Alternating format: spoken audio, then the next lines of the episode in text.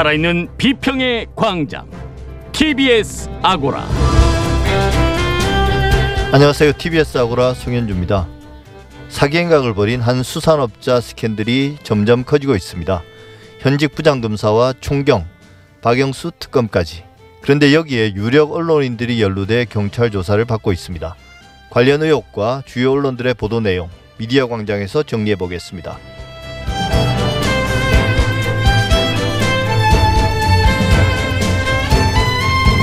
본격적인 대선 레이스가 시작됐습니다. 초반이긴 합니다만 언론 보도와 국민의 관심이 뜨겁습니다.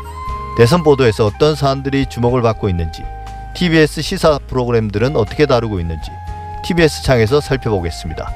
TBS 아고라 지금 시작하겠습니다.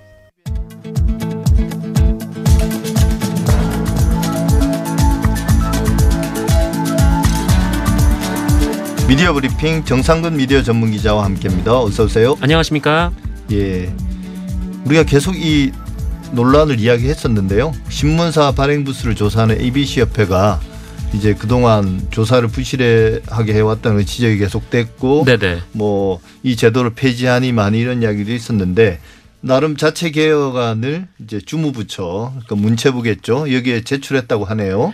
네. 그 ABC 협회는 이 국내 유일의 이 신문 부수 인증 기관인데요. 예, 하지만 올해 신문 발행 부수 조사를 엉망으로 했다라는 비판이 나왔었습니다.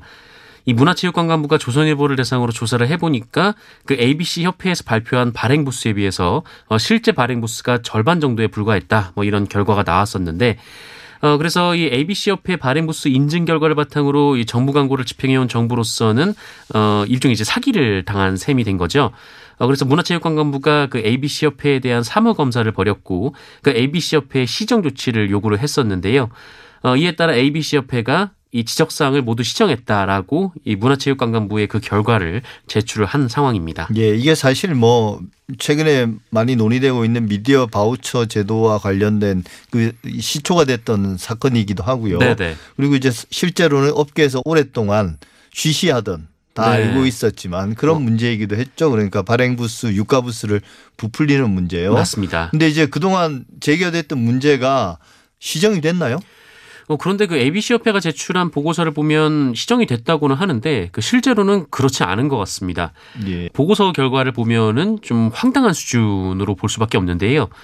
어, 협회는 모두 21개 항목의 이 문체부 권고사항에 이 대부분 조치 완료 이렇게 밝혔는데 예, 하지만 자세히 들여다보면 이 문체부가 이 표본지국 선정 방식을 바꾸라 이렇게 지시한 것에 대해서 어 그냥 그동안 표본지국을 어떻게 선정해 왔는지 설명하는 식으로 답변을 해왔다라고 예. 합니다.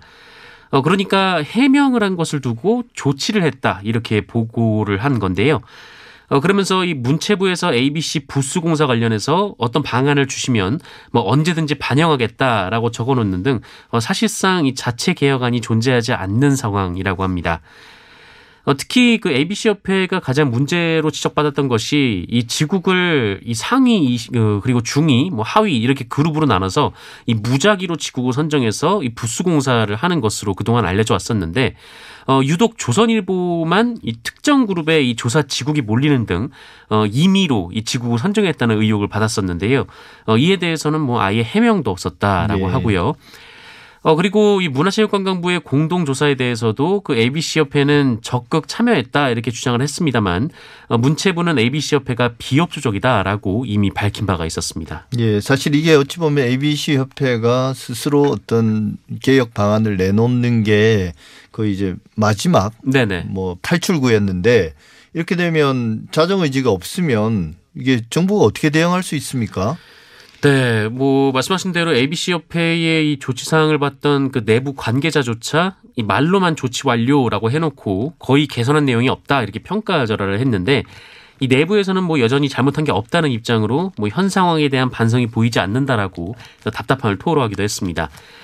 어 그러면서 이 최근 ABC 협회가 이 최근 공사에서도 이 조선일보 유가율을 94%나 인정을 해줬는데 어 이런 결과를 내놓고 문체부 권고 조치를 완료했다는 건 뭐 앞으로도 이렇게 계속 가겠다는 거 아니냐 이렇게 지적을 하기도 했는데요. 문제가 됐던 건 작년에 나왔던 자료가 문제되지 않았습니까? 네네. 근데 올해 또 나온 것도 작년과 크게 달라진 게 없다는 거죠. 네 맞습니다. 공사 결과가 네, 작년에도 이제 상당히 그 유가수 비율이 높은 것으로 확인돼서 예. 어, 그게 너무 이상하다라고 해서 조사가 들어갔던 거거든요. 예. 어, 그런데 올해 조사 결과도 그 유가 발행 부수가 94%나 나와서 어, 이번에도 뭐 똑같은 결과가 사실상 나온 거나 예. 다름없습니다. 그러니까 결론은 바뀐 게 하나도 없는 거네요. 네네. 다른 얘기도 좀 해보죠. 희망 브릿지라는 모금 단체가 최근에 논란이 되고 있다던데요. 이게 이 단체도 언론과 연계된 관계가 있다고 그러네요. 네, 접점이 있습니다. 그 희망 브릿지는 역대 회장 9명 중에서 7명이 그 언론사 사장 출신이고요. 예. 어, 그리고 이사회가 21명인데 어, 이 중에 12명이 언론계 인사입니다. 어, 사실상 언론에서 운영한다라고 봐도 무방할 이 재구호 모금단체인데요. 예. 어, 지난 2020년에 그 의원금 및 특별성금 수입이 1,400억 원이 넘는 이 국내에서 규모가 큰 이 모금단체 중에 하나고 아, 특히 지난해의 경우 이 코로나19로 이 성금도 꽤나 많이 모았다라고 합니다. 어, 그런데 그 뉴스타파 등 일부 언론에서 이 희망 브릿지에 대한 여러 가지 의혹을 제기했고요. 어, 이에 행정안전부가 사무 검사를 벌였는데 어, 그 결과 이 아홉 건의 규정 위반을 적발하고 어, 이에 대한 이 주의, 시정을 요구했습니다. 하지만 희망브릿지는 이그 규정 위반 사항 중에 한 건만 수용을 하고 어, 나머지는 수용할 수 없다라는 의견을 제출한 바 있습니다. 예. 사실 이런 뭐 제9호 모금 단체 그동안 잡음들이 많았잖아요. 네네. 여러 단체들이. 근데 이제 이게 언론과 관계된 기관이면 더더욱 도덕성이 중요할 것 같은데 실제 운영이 그렇게 뭐 깔끔하진 않았던 모양입니다. 네, 뉴스타파 보도에 따르면 뭐 희망브릿지는 서울시가 세금으로 조성에 기부한 이 3억 5천만 원의 돈을 이 불법 마스크를 구매해서 이 대구 경북 지역에 공급했다라고 하고요. 어 그리고 이 김정희 희망브릿지 사무총장이 재향군인의 간부 출신인데 예. 이 코로나19 상황에서 이 사업권이 없는 재향군인회와 33억 원대 마스크를 거래를 했다고 합니다.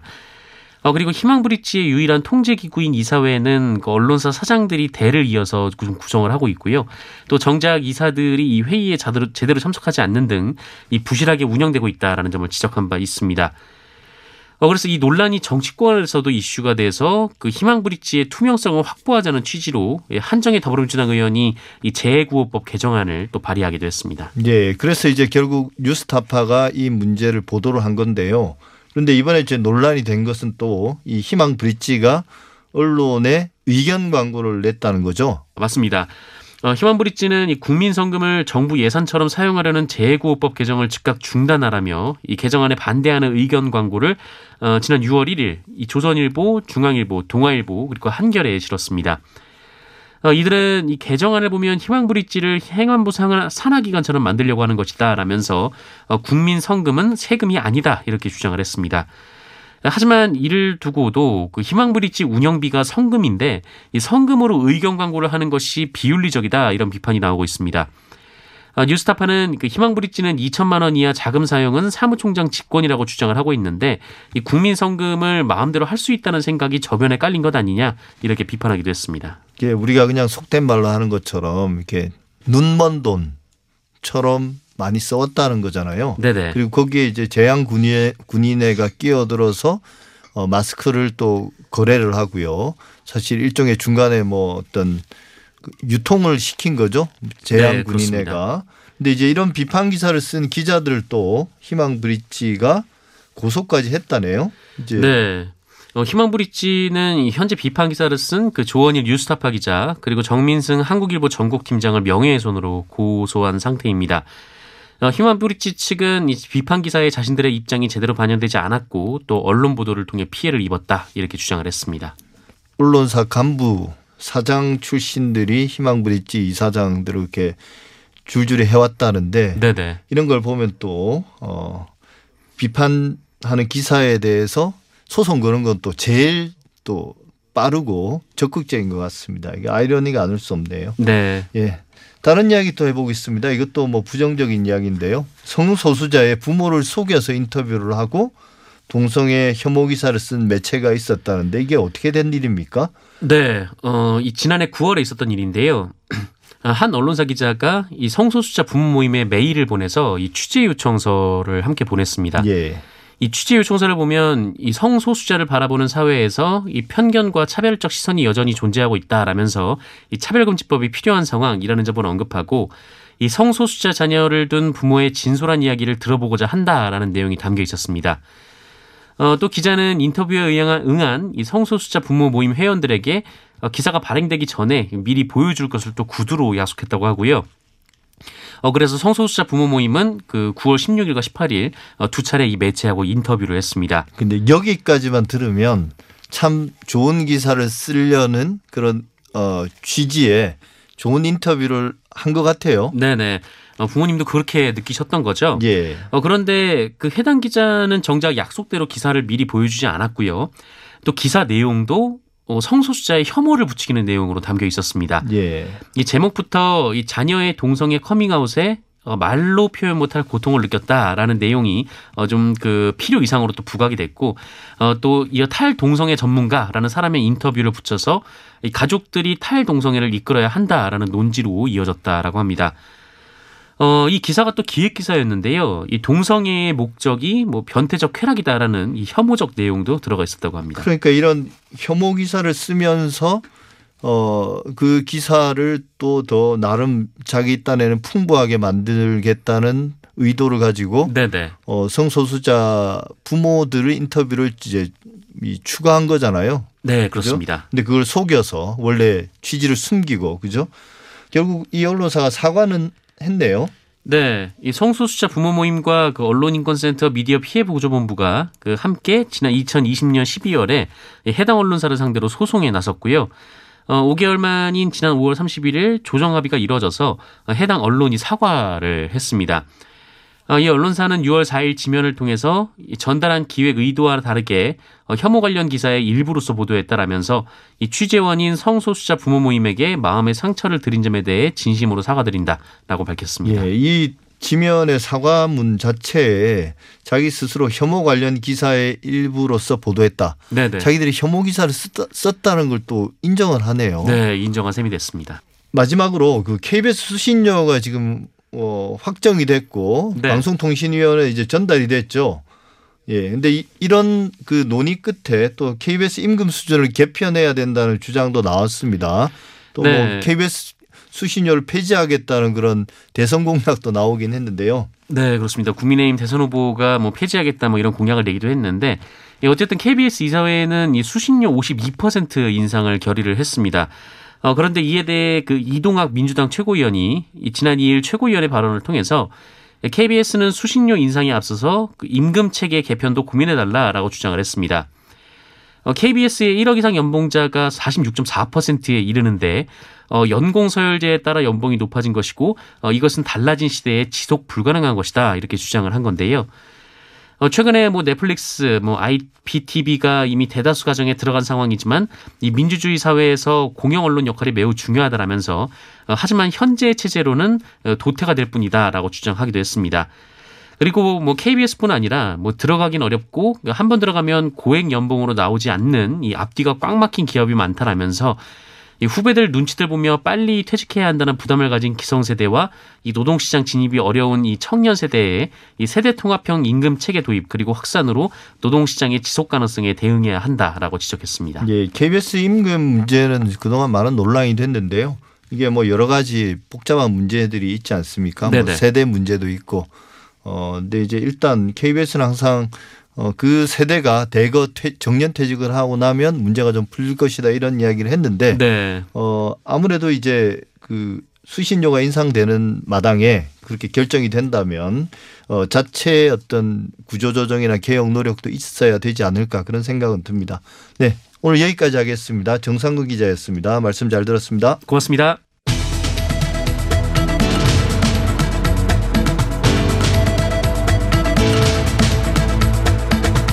이슈의 논점과 사실관계를 짚어보는 미디어 광장. 조선일보가 사파 사건에 이어 이번에는 소속 언론인의 비리 사건까지 겹치면서 연일 악재를 맡고 있습니다. 이동훈 전 조선일보 논설위원과 TV조선 간판인 엄성섭 앵커 두 사람의 금품 수수 혐의 때문인데요. 자세한 내용은 아직 경찰 조사 중이지만 언론인으로서 이름이 거론되는 것만으로도 불명예스럽고 중대한 사건입니다. 관련 의혹과 주요 언론 들의 보도 내용 살펴보겠습니다. 정미정 언론인권센터 정책위원 어서 오십시오. 안녕하세요. 예. 이동훈 전 조선일보 논설위원 물론 그 윤석열 전 검찰총장의 대변인으로 잠깐 있었죠. 네. 예, 그리고 이제 TV조선의 간판 앵커입니다. 엄성섭 기자. 금품 수수 사건이 연루돼서 논란인데 두 사람이 어떤 혐의를 받고 있습니까? 네, 지금 이 사건은 현직 부장검사의 청탁금지법 위반 혐의를 수사하던 과정에 예. 이제 언론인 두 명이 추가로 입건되었다. 라는 보도가 나오면서 알려지게 되었는데요. 그 두 명이 바로 윤석열 전 검찰총장 대변인을 맡았었던 이동훈 전 조선일보 논설위원하고 TV조선 엄성섭 앵커입니다. 그러니까 이동훈 전 논설위원 같은 경우는 이제 자칭 수산업자라고 했던 사람에게서 지난해에 수백만 원 상당의 골프채를 받았다는 진술이 확보되었고요. 예. 그다음에 엄성섭 앵커 관련해서는 또 그 자칭 수산업자가 어 지난 19년 2019년에서 20년 사이에 수차례 접대를 하고 중고차 등을 건넸다라는 진술이 지금 확보된 상태입니다. 예. 그러니까 이동훈 전 조선일보 논설위원이 갑자기 이제 그 윤석열 전 검찰총장의 대변인에서 사퇴하지 않았습니까? 그렇죠. 너무 갑자기 사퇴를 예, 했죠. 일신상의 이유라고 이야기는 했는데 알려진 바는 없고 그때 이제 뭐 온갖 추측들이 난무를 했죠. 뭐 네. 어, 라디오 인터뷰를 잘못해서 뭐 바로 이제 네, 그 경질된 뭐 것이라 경질된 것이다. 이런 말도 네. 있고요. 그런데 이제 이 사건 때문인 걸로 이제는 거의 그쵸. 밝혀진 거나 예, 다름없습니다. 그리고 이제 지금 그 자칭 수산업자 관련된 그렇죠. 스캔들은 이제 어마어마하게 커지고 있는데요. 네. 근데 지금 두 사람뿐만 아니라 또 세 사람이 더 있는 걸로 언론에 보도되고 있습니다. 뭐 어떤 종합일간지 기자 한 명이 더 있고요. 또 어, 보수 종합 편성 채널에 또 기자가 또 한 명이 있고 그다음에 종합 편성 채널 기자 출신의 어, 유튜버가 또 이제 연루돼서 조사를 받고 있는 걸로 뭐 대통령 뭐 편지까지 등장하고 네. 물론 다 이제 허위 사실이라고 반박됐습니다만 국정원장도 나오고요. 온갖 정치인들, 유력 정치인들 다 나왔습니다. 근데 이제 일단 우리가 현직 언론인과 관련된 부분만 좀 좁혀서 생각을 해보면 이게 청탁 금지법 그러니까 우리가 김영란법이라고 하죠. 네. 이게 이제 위반 혐의로 어 입건된 게 거의 처음이지 않습니까? 네. 예. 혐의 내용이 사실이라면 우리가 이게 라면이라는 가정으로 이야기할 건 아닙니다만 두 분이 공개적으로 뭐 부인한 것도 아니고 또 이제 대변인도 사퇴하고 또 앵커직도 일단 그만뒀기 때문에 상당히 이제 어, 어느 정도는 사실에 가깝다라고 추정할 수 있는데요. 이 청탁금지법이 당연히 위반인 거 맞는데 네. 이게 법 이전에 언론사 내부적으로나 이게 윤리 강령이 있지 않습니까? 네, 있죠. 그러니까 이게 어, 명백한 실정법 위반이다라는 게 일단 이제 중요하겠고요. 그리고 실정법 위반 정도면 윤리강령은 위반했을 수밖에 없겠죠. 윤리강령이 훨씬 더 엄격할 수가 그렇죠. 있는 것일 테니까요. 그래서 이 부분에 대해서는 어쨌든 지금 이제 입건된 상태고 수사를 하고 있으니까 수사 결과가 나오면 또다시 이 부분에 대해서 이야기를 할 필요는 있을 것 같습니다. 그러니까 지금은 어쨌든 의혹 단계다라고 정확히 예. 말씀드릴 수 있을 것 같고요. 그래서 이 청탁 청탁 금지법과 관련해서는 위반 상황으로 지금 추정이 돼서 수사를 하고 있고요. 그다음에 이제 윤리강령 문제를 본다면 지금 기자협회 윤리강령에도 명백하게 이렇게 표현이 돼 있습니다. 취재 보도의 과정에서 기자의 신분을 이용해 부당 이득을 취하지 않으며 취재원으로부터 제공되는 사적인 특혜나 편의를 거절한다. 이렇게 명백하게 명시가 되어 있어요. 예. 그리고 이제 구체적인 시- 행동 지침이라고 볼 수 있는 실천 요강에도 취재원으로부터 제공되는 일체의 금품, 특혜, 향응, 무료 여행, 접대 골프 다 안 된다고 또 되어 있습니다. 예. 근데 심지어 조선일보가 별도로 마련한 윤리, 윤리 규범에도 이 금품과 향응수수에 대해서 받아서는 안 된다라는 게 정말 딱 적시가 되어 있습니다. 그러니까 예. 이거는 뭐 어떻게 변명의 여지가 없는 사건이다라고 어, 말할 수 있을 것 같습니다. 예, 사실 과거에 이런 접대나 뭐 접대성 외유, 골프, 그다음에 이제 뭐 술자리 이런 거뭐 말할 것도 없고요. 또 촌지 이제 우리가 이제 봉투에 현금을 넣어서 돌리는 거 이런 것들이 너무나 만연했기 때문에 어 이런 윤리 강령도 만들어졌고 또 김영란법에 기자들이 또 포함된 거 아니겠습니까? 네, 그렇죠. 그죠? 근데 이제 지금은 상당히 많이 없어졌다고들 들어왔어요. 네. 실제로. 근데 이제 그런 조사들은 대부분 보면 일선의 저연차의 취재 기자들을 상대로 어 조사를 해보면 상당히 없어졌다고 음, 했는데 네, 네. 했는데 이제 논설위원급 혹은 그렇죠. 고참 기자급 들은 또 달랐던 모양입니다. 네. 근데 이제 우리가 이런 것들이 과거를 한번 놓고 보죠. 과거에 이런 기자들의 비윤리적인 행태들 여러 차례 이제 문제가 됐었는데요. 이게 또 조선일보가 많았어요. 이런 네, 일들이. 많았습니다. 그러니까 지난 5년간만 살펴봐도 예. 제일 유명했던 사건이 2016년에 송희영 주필이 그 금품 수수로 기소됐던 사건이 예, 이건 사실 있었죠. 또 어찌 보면 단순한 금품 수수가 아니라 네. 어떤 뭐 정말 명백한 기사 청탁의 대가였습니다. 그래서 금품 향응을 받은 사실이 이제 드러나서 사표도 냈고 이제 기소도 됐고 예. 이 사건이 이제 2016년에 발생을 하면서 사실 좀 아까 제가 말씀드렸던 조선일보 윤리 규범, 규범이 2017년에 이제 제정이 된 거거든요. 예. 그래서 2017년에 이제 제정이 됐는데 다시 2019년에 또 이또 사건이 하나 납니다. 그러니까 흔히 그 박수환 문자 사건 이라고 유명했던 사건인데요.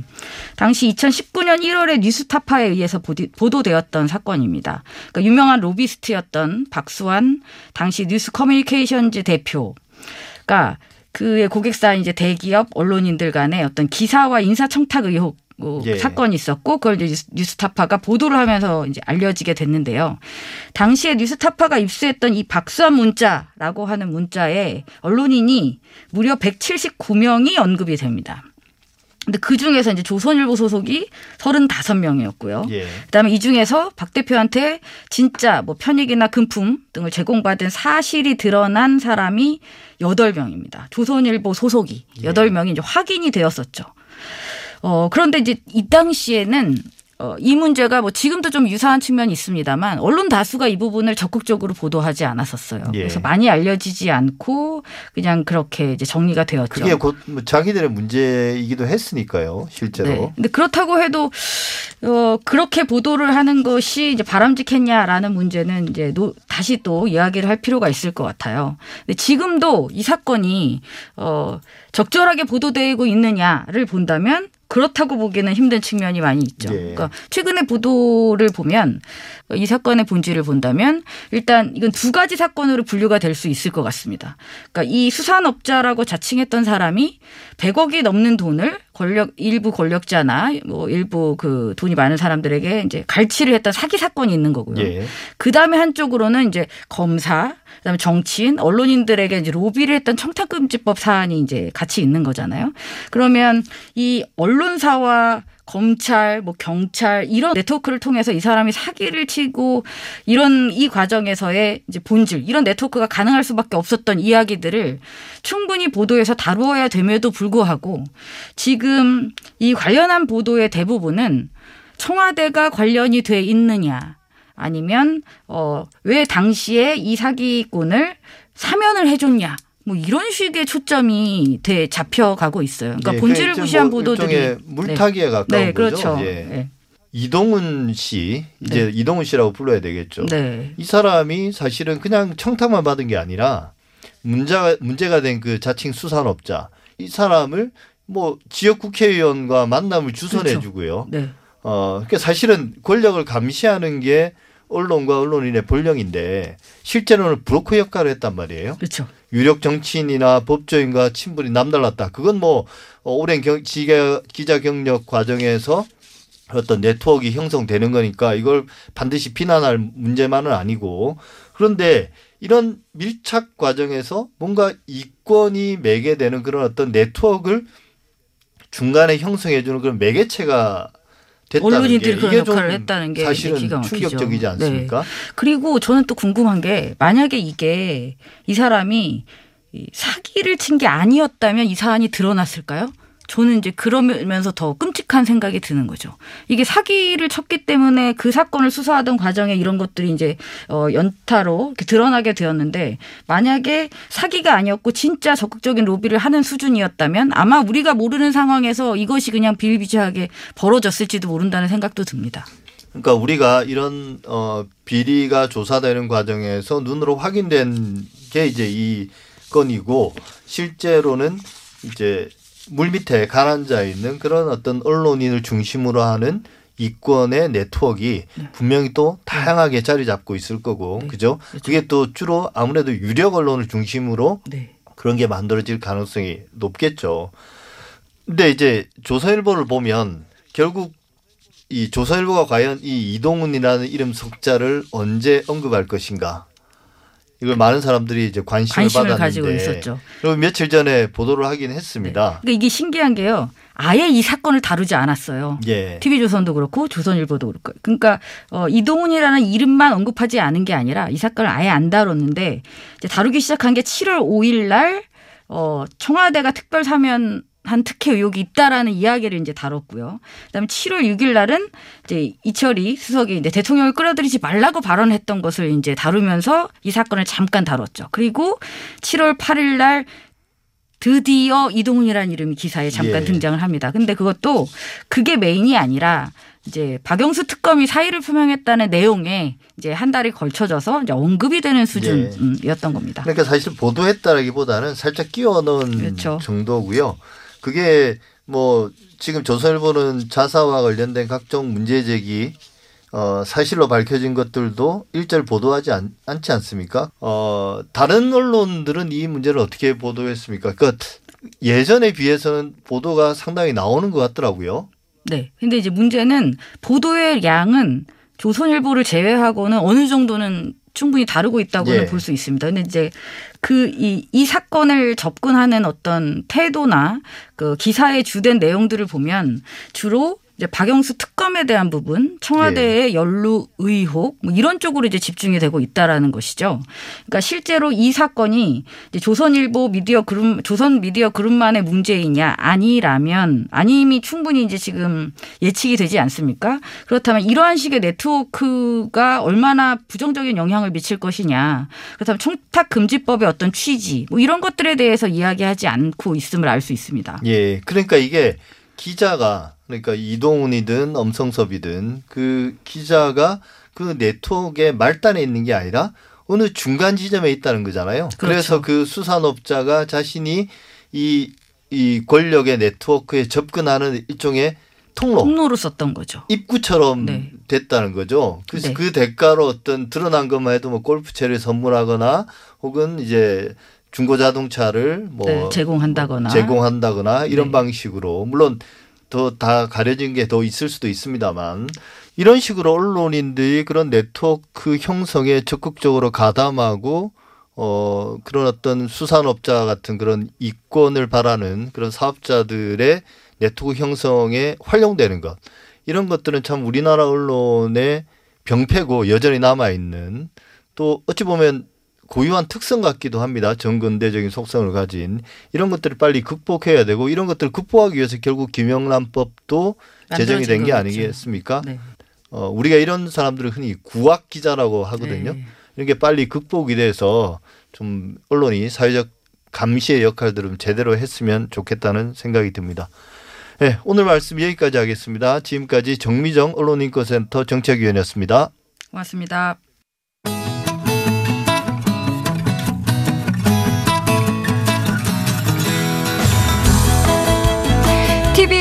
아고라에서 전해드리는 시민의 말씀입니다. 시민의 말씀은 문자나 TBS 모바일 앱을 통해 시민들께서 보내주신 의미 있는 댓글을 모아 전해드리는 시간인데요. 이번 주 소개해드릴 프로그램은 평일 밤 9시 44분부터 15분 동안 방송되는 우리 동네 라디오입니다. 우리 동네 라디오는 우리 이웃들의 소식, 지역, 마을, 공동체의 소식과 이야기를 시민의 눈으로 보고 시민의 목소리로 전하는 프로그램인데요. 시민들과의 폭넓은 소통을 위해 마련한 것입니다. 시민들이 방송사의 컨텐츠를 수동적으로 수용하는 것이 아니라 직접 제작자가 돼서 생생한 지역 소식을 전한다는 점에서 그 의미가 아주 큰데요. 우리 동네 라디오를 함께한 청취자들은 어떤 댓글을 주셨을까요? 아이디 피콩님, 사람 냄새 나는 이야기를 들을 수 있어서 좋습니다. 방송을 듣다 보니 저도 함께하고 싶어지네요. 하셨고요. 9797님, 라디오가 주는 진정한 매력을 느낄 수 있는 방송입니다. 너무 사소한 이야기 같기도 하지만 들으면서 공감하게 되는 방송이네요. 또 3711님은 각 지역 소식과 정보들을 들을 수 있어서 좋습니다. 멀게만 느껴졌던 공중파 방송이 한층 더 가깝게 느껴졌습니다. 이런 의견 보내주셨습니다. 그 밖에도 6674님은 취지는 좋지만 방송의 질을 높일 수 있는 방법을 좀 더 고민해야 하지 않을까요? 이런 의견 주셨고요. 또 지구사랑님, 꼭 대학 방송 같습니다. 듣기가 너무 힘드네요. 이런 다양한 의견들을 보내주셨습니다. 자, 다음으로 소개해드릴 프로그램은 평일 오후 4시부터 5시 30분까지 방송되는 함춘호의 포크송입니다. 젊은 포크 뮤지션을 소개하는 New Folk Generation, 유쾌한 라이브 초대석, 함춘호의 수다, 또 우리나라 음악계를 이끌어갈 포크 스타들을 만나보는 시간이죠. 바로 포크너. 이렇게 다양한 코너들과 함께 진정한 포크 전문 음악 프로그램으로 자리 잡아가고 있는데요. 함춘호의 포크송을 들은 청취자들은 어떤 의견을 주셨을까요? 0925님, 포크너였던가요? 실용음악과 학생들 만나는 시간, 이 코너 정말 새롭고 신선합니다. 또 기타 사랑님은 포크 음악으로 힐링할 수 있는 시간 정말 감사합니다 하셨고요. 0067님, 무료해주는 오후 시간 좋은 음악 들을 수 있어서 좋습니다. 마음의 위로가 되는 노래 정말 좋습니다 하셨고요. OH7님은 기타 연주가 정말 훌륭하네요. 감성 충만한 방송, 포크송은 사랑입니다 하셨습니다. 그 밖에도 KIMM 아이디 쓰시는 분은 기타 연주가 이렇게 황홀하다니요. 정말 사랑할 수밖에 없는 방송입니다. 분위기 좋은 카페에 앉아있는 느낌이에요. 해주셨고요. 또 아이디 매의 눈은 가끔 음악 듣다 보면 졸릴 때가 많습니다. TBS의 채널 정체성을 잃어가고 있는 느낌이 듭니다. 이렇게 짚어주셨고 3884님은 매번 비슷한 느낌의 방송입니다. 청취층을 좀 더 다양하게 흡수하려면 방송 시간대를 옮겨야 되지 않을까요? 이런 의견들 보내주셨습니다. 네, 앞으로도 시민의 말씀은 각 프로그램마다 시민들께서 보내주시는 소중한 의견들 꼼꼼하게 모아 모아서 전해드리겠습니다. 많은 청취와 다양한 의견 보내주시기 바랍니다. 지금까지 시민의 말씀이었습니다.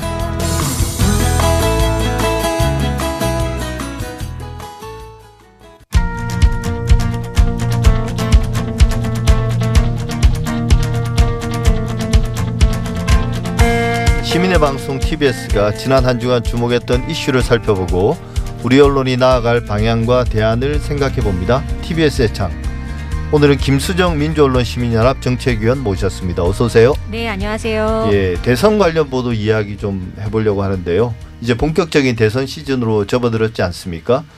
지난달 28일부터 민주당 예비 경선이 시작됐고 국민의힘도 경선준비위원회를 꾸려서 채비에 돌입했습니다. 어, 일단 대선 보도가 얼마나 늘었습니까? 네, 20대 대통령 선거가 2022년 3월 9일인데요. 예. 다음 주 7월 12일부터 선관위가 예비 후보자 등록을 시작할 예정이니까 앞으로 이제 대통령 선거 이슈가 뭐 굉장히 주목을 받을 가능성이 높아졌습니다. 예, 정말 코앞으로 다가왔습니다. 네네. 대선 관련 보도는 그 방송 저녁 종합뉴스에서 한두 개 리포트로 꾸준히 차지하고 있고요. 예. 신문의 경우에는 일면에서 뭐 탑이나 부탑 정도 뉴스로 또 지면에서는 정치면의 상당수 또 여야당의 예비 경선 관련 이슈로 두 면 내지 네 면에 걸쳐 어, 실을 정도로 굉장히 이제 상당한 양이 쏟아지고 있는데요. 포털에 노출되는 언론사별 보도에서도 눈에 띄는 상위에 노출이 되고 있는 것이 보입니다. 예, 그만큼 뭐 언론의 관심도 많지만 국민들의 관심도 그게 상응해서 상당히 커졌습니다. 어, 근데 이제 일단 우리가 좀 나눠서 보면 어, 이 시작은 여당인 민주당의 예비 경선이 좀 빨랐습니다. 여기에 관련된 보도는 어떻습니까? 뭐 빈도라든지 주요 보도 내용 측면에서 보면요. 네, 민주당이 오늘 그 대선 주자를 여섯 명으로 압축할 계획인데요. 총 여덟 명의 예비 후보자들이 나섰습니다. TV 토론과 두 번에 걸친 국민 면접 치렀죠. 예. 애초에 그 경선 흥행 실패를 우려했던 측면도 있었습니다. 그런데 이제 토론회에서 오간 격한 표현들이 이슈가 되면서 오히려 반전이 일어난 것 같죠. 이재명 후보의 여배우 스캔들 질문으로 나온 바지 발언도 있었고요. 또 박용진 후보와 이재명 후보 간의 기본소득 일본 공약 논쟁, 또 추미애 후보가 이재명 후보를 감싸주면서 뭐 재미연대, 명추연대라는 말도 나오기 시작했고요. 그래서 어느 정도 좀 성공을 거두고 있다는 평가인 것 같습니다. 예, 그러니까 이게 예비 경선 수준이기 때문에 좀 뭔가 정책 이슈나 이런 것들은 아직 좀 덜 여문 상태고 그러다 보니까 뭔가 좀 역학 구도라든지 좀 사람들의 흥미를 약간 다소 선정적이기도 하죠, 그죠? 네. 그런 보도들이 어, 많이 나왔는데 그게 이제 흥행을 우려했던 민주당의 입장에서는 오히려 더 득이 된다고 그렇게 판단하는 모양입니다. 네, 초반에는 여론조사 1위 후보였던 이재명 후보에 대한 어떤 다른 후보들의 독한 공격이 있었고 또 이재명 후보자가 거기에 이제 발끈하는 모습이 이제 많이 보도가 예. 되면서 마치 이제 이재명 대 반 이재명 구도로 좀 예비 경선이 단순하게 보였기도 했었는데요. 어, 이후에는 뭐 그런 우려에 반해서 이재명 후보에게 집중됐던 어, 어떤 정책 검증이나 뭐 사생활 검증의 난타전이 어떻게 보면 민주당 예비 경선을 주목하게 만든 이유가 됐다라고 할 수 있겠죠. 예. 그 야당인 국민의힘 같은 경우는 뭐 아직 그 본격적인 경선에 들어가지도 않았는데 이제 슬- 슬슬 시동을 거는 단계인데 물밑에서는 참 오히려 더, 더 이제 복잡하고 더 치열한 것 같습니다. 야권에 대한 보도는 주로 어떤 것들입니까? 네, 뭐 경선 버스 들어보셨죠? 예, 네, 예. 이준석 국민의힘 대표가 이제 경선 버스 이야기를 했습니다. 뭐 민주당에서는 열차이기도 했고요. 그 버스가 제 시간에 출발한다라고 이야기를 계속 하고 있는데요. 적어도 8월 말에는 당내 경선을 시작한다고 해서 이제 이제 누가 야권에서 유력한 후보가 될 것이냐 하는 것이 이제 관심사인 것 같습니다. 특히 이제 차기 대선 후보를 묻는 그 여론조사에서 1위를 하고 있는 에, 윤석열 전 검찰총장 행보에 요즘 잡음이 많은 탓에 이 당에 큰 우산이 필요한 것이 아닌가 하는 이야기가 계속 나오고 있고요. 또 뭐 부인과 장모 최 씨에 관한 이슈들도 나오고 있어서 어 정당을 새로 만들어서 국민의힘을 흡수하냐 어, 아니면 제1야당인 국민의힘에 입당해서 뭐 홍준표, 유승민, 원희룡 등 당내 주자들과 경쟁할까 이제 그런 것들이 관심사로 떠오르고 있는 것 예. 같습니다. 사실 그게 이제 언론의 입장에서는 더 보도할 거리가 많긴 한 것 같습니다. 네, 그렇죠. 예. 이제 벌써부터 뭐 시작부터 상당히 열기는 뜨거운 것 같습니다. 네, 네. 어 근데 이제 가장 우리가 눈에 띄는 거는 최근에 결국은 주요 대선 후보들의 도덕성 검증, 특히 이제 사생활 관련한 이야기 아니겠습니까? 네, 네. 이게 시작부터 좀 이런 경우는 드문데요. 네, 맞습니다. 어, 관련 보도들 좀 어떤 게 있었고 어떻게 평가하십니까? 네, 그 대선 후보자 검증은 사실 뭐 개인의 입당이나 취업 승진 따위와는 차원이 전혀 다른 사안이죠. 공익적 중대성을 놓고 볼 때 개인으로서는 철저히 보호받아야 할 사생활의 영역도 어느 선까지는 검증 대상이 될 수밖에 없습니다. 지금 여론조사에서 1, 2위를 하고 있는 어, 윤석열 전 검찰총장 그리고 이재명 민주당 예비 후보가 가장 많이 언급되고 있는 것 같습니다. 이 윤석열 전 검찰총장 관련해서는요. 예. 그 엑스파일이 떴죠. 예. 엑스- 그게 한동안 많은 논란들이 있었고 예. 네네. 또 이제 주요 언론의 인터뷰에도 등장했습니다. 예. 네, 그 가족들을 또 둘러싸고 다양한 의혹이 좀 제기되고 있는 상황입니다. 그리고 또 부인 김건희 씨가 인터넷 매체와의 어떤 전화 통화에서 본인을 둘러싼 의혹에 좀 강력하게 부인을 한 내용이 또 알려지면서 좀, 어, 좀 논란을 키웠다라고 보여진 부분도 있고요. 예. 또뭐 논문 그 표절 의혹이 있어서 국민대가 지금 연구 부정 행위 의혹을 검증하겠다라고 나서서 또 논란이 좀 더 확산되지 않을까 싶습니다. 예. 어, 사실 선거 보도에서는 본인만이 아니라 배우자나 주변 친인척까지도 검증대에 오르게 되는 건 뭐 당연하죠. 보, 그 배우자에 대한 어떤 법적, 도덕적 검증 역시 그 유권자의 판단과 선택의 주요 고려 요소가 된다는 점에서 관심이 상당한 것은 뭐 당연한데요.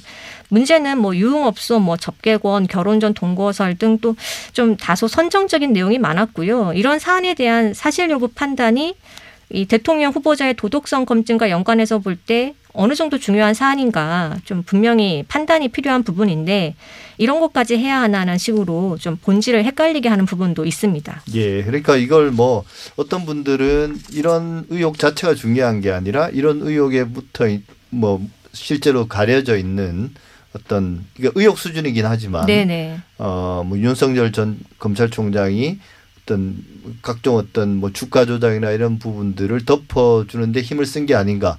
사실 그 부분이 검증을 하려면 그 부분이 가장 중요한 부분이긴, 부분이긴 하죠. 그렇죠. 네, 그런 사안들이 상당히 좀 복잡하고 또 언론이 밝혀내기 어려운 부분도 있고 그렇기 때문에 아무래도 지금은 선정적인 부분에 일단 관심이 많이 가는 것 같습니다. 네네. 이재명 경기도지사와 관련된 스캔들도 이제 오래된 일이긴 하지만 네, 그렇죠. 거의 같은 수준이지 않습니까? 네, 또 이야기가 나오고 말았습니다. 예. 특히 그 TV 토론에서 아, 바지 이야기를 하면서 이제 바지 발언이 논란이 됐었는데요. 어, 본선에 나가기 전에 이제 그 야당 후보와 겨루기 전에 일찍 스캔들을 꺼내준 거다라는 이야기도 있고요. 또 뭐 반대로 보면 이미 이제 과거에 한 차례 나왔던 얘기를 또 꺼내냐 이제 그만하자라는 평가도 있는 것 같습니다.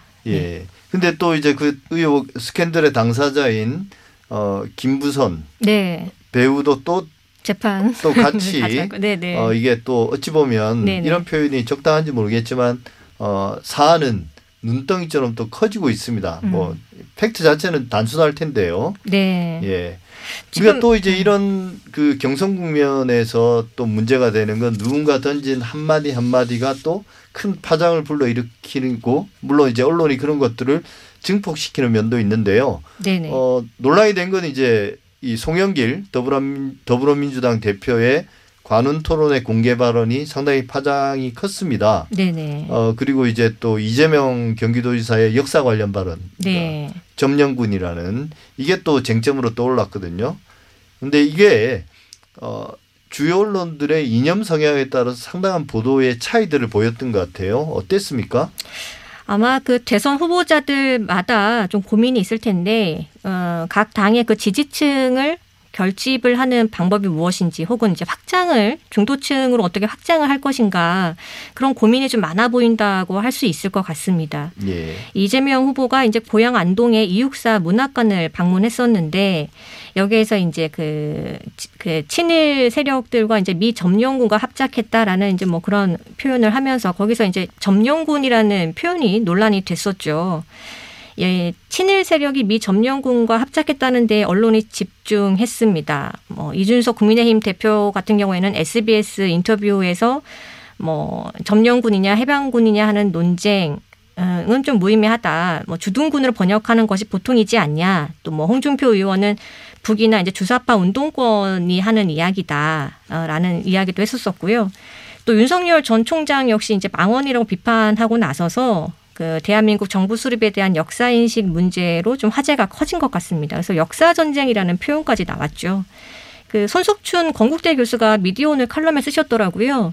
독립운동가에 대한 충분한 예우를 논하기보다는 어, 점령군이라는 표현을 가지고 역사 전쟁까지 촉발시킬 문제냐.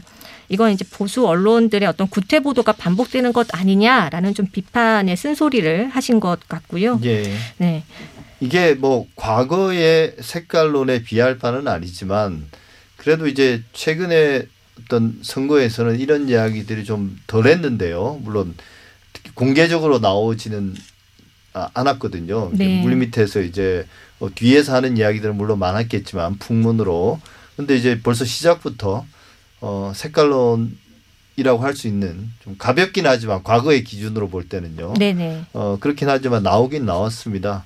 어, 근데 이제 여기에 대해서 이제 이재명 지사도 또 강하게 반박하면서 어, 한동안 이런 논란들이 계속 오가지 않을까 싶습니다. 예. 근데 TBS 이야기도 좀 해보죠. 우리가 TBS 아침 시사나 또 저녁 시사에 보면 선거 관련 이야기가 넘쳐나는 것 같아요. 하루도 빠지지 않는 것 같은데 네, 정치인들이 맞습니다. 매일 출연하는데요. 네네. 어떻습니까?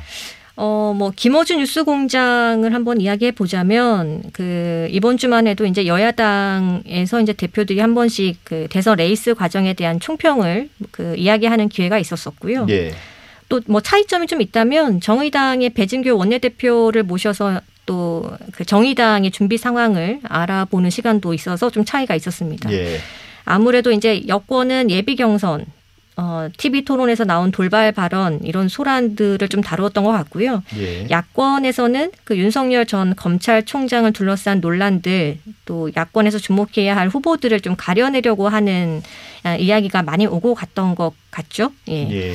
근데 이제 국민의힘 그 당에서 이제 오세훈 서울시장의 등판을 자꾸 저울질하는 것이 아닌가 자꾸 이제 질문을 하시더라고요. 예. 다른 언론에서는 아직까지 오세훈 그 서울시장에 대한 이슈가 커지지 않고 있는데 에, 김호준 뉴스공장에서는 좀 선제적으로 좀 탐색하고 있는 것이 아닌가라는 느낌을 좀 받았었고요. 예. 아무래도 이제 정책 논의보다는 지지층의 결합이나 분열 등을 좀 두고 정치공학적인 측면에서 토론이 많이 이루어지고 있는 부분은 좀 아쉽다라는 생각이 들었습니다. 예, 일단 뭐 하도 공정성 관련된 뭐 논란이나 비판들이 많으니 다양한 어떤 정당이나 정파의 어 대표성 있는 사람들을 불러서 이 직접 이야기를 듣는 그건 훨씬 이제 다른 매체보다는 어, 더 강한 것 같아요. 강점이라기보다는 어떤 잘하고 있는 부분인 것 같습니다. 네. 사실 어떤 다른 어떤 시사 프로그램에 이런 데서는 소수 정당 사람들을 그렇게 자주 불러서 이야기 듣지는 않거든요. 네, 예, 맞습니다. 이제 그런 부분들은 좋은데 앞서 말씀하신 것처럼 내용을 들여다보면 그 어떤 정치 공학이나 그 역학 구도라든지 네네. 또 이제 뒷이야기 뭐 이런 것들은 물론 청취자들이 좋아하는 부분이긴 합니다. 그죠? 네네. 어, 또 이제 선거 초기다 보니까 어, 정책이라고 말할 것도 이렇게 뚜렷하지 않고 그러다 보니까 그런 이야기들을 좀 하지 않는가 음. 주, 가 되지 않는가 이런 생각이 네네. 드는데 그럴 것 같으면 너무 또 출연을 많이 시키는 게 아닌가 이런 생각도 좀 들더라고요. 예. 아직 그 본선 링 위가 아니기 때문에 할 수 있는 이야기가 좀 제한적일 것이다라고 봐야겠죠. 예, 그렇다면 그 보도량이나 어떤 프로그램에서 차지하는 비중 자체를 줄이는 게 오히려 더 낫지 않을까 제 음. 네네. 개인적인 생각입니다만 네. 물론 이제 청취자들의 어떤 요구에 또 부응해야 되는 되는 그런 어떤 어, 상황이긴 합니다만 예 앞으로 어떻게 될 것 같습니까 이게 선거 보도는 점차 늘어나겠죠 그럴 것 더더욱 예, 그렇겠죠. 네. 아마 이제 지금 시기는 그 후보들마다 좀 자신을 대표할 만한 이미지를 만드는 시기인 것 같아요. 예. 그래서 아마 이 출마 선언하고 나서 국민들에게 어떤 이미지로 비춰지는 것이 좋을까 이제 이런 거를 가늠하는 시기이기 때문에 어, 언론에 어떻게 보도되나 또 이것이 지지율 사이에 어떻게 영향을 주냐 또 컷오프가 예정돼 있으니까 후보들 간의 이제 합종 합종 연행이 어떻게 될지 이런 것들이 아마 언론에 가장 네, 주시할 내용이지 않을까 싶습니다. 예, 뭐 항상 모든 선거 보도나 정치 관련 보도가 다 그렇습니다만 지금도 여전히 공정성, 객관성이 중요한 시기인 것 같습니다. 네, 지금까지 김수정 민주언론 시민연합 정책위원이었습니다. 오늘 말씀 감사합니다. 예, 안녕히 계십시오.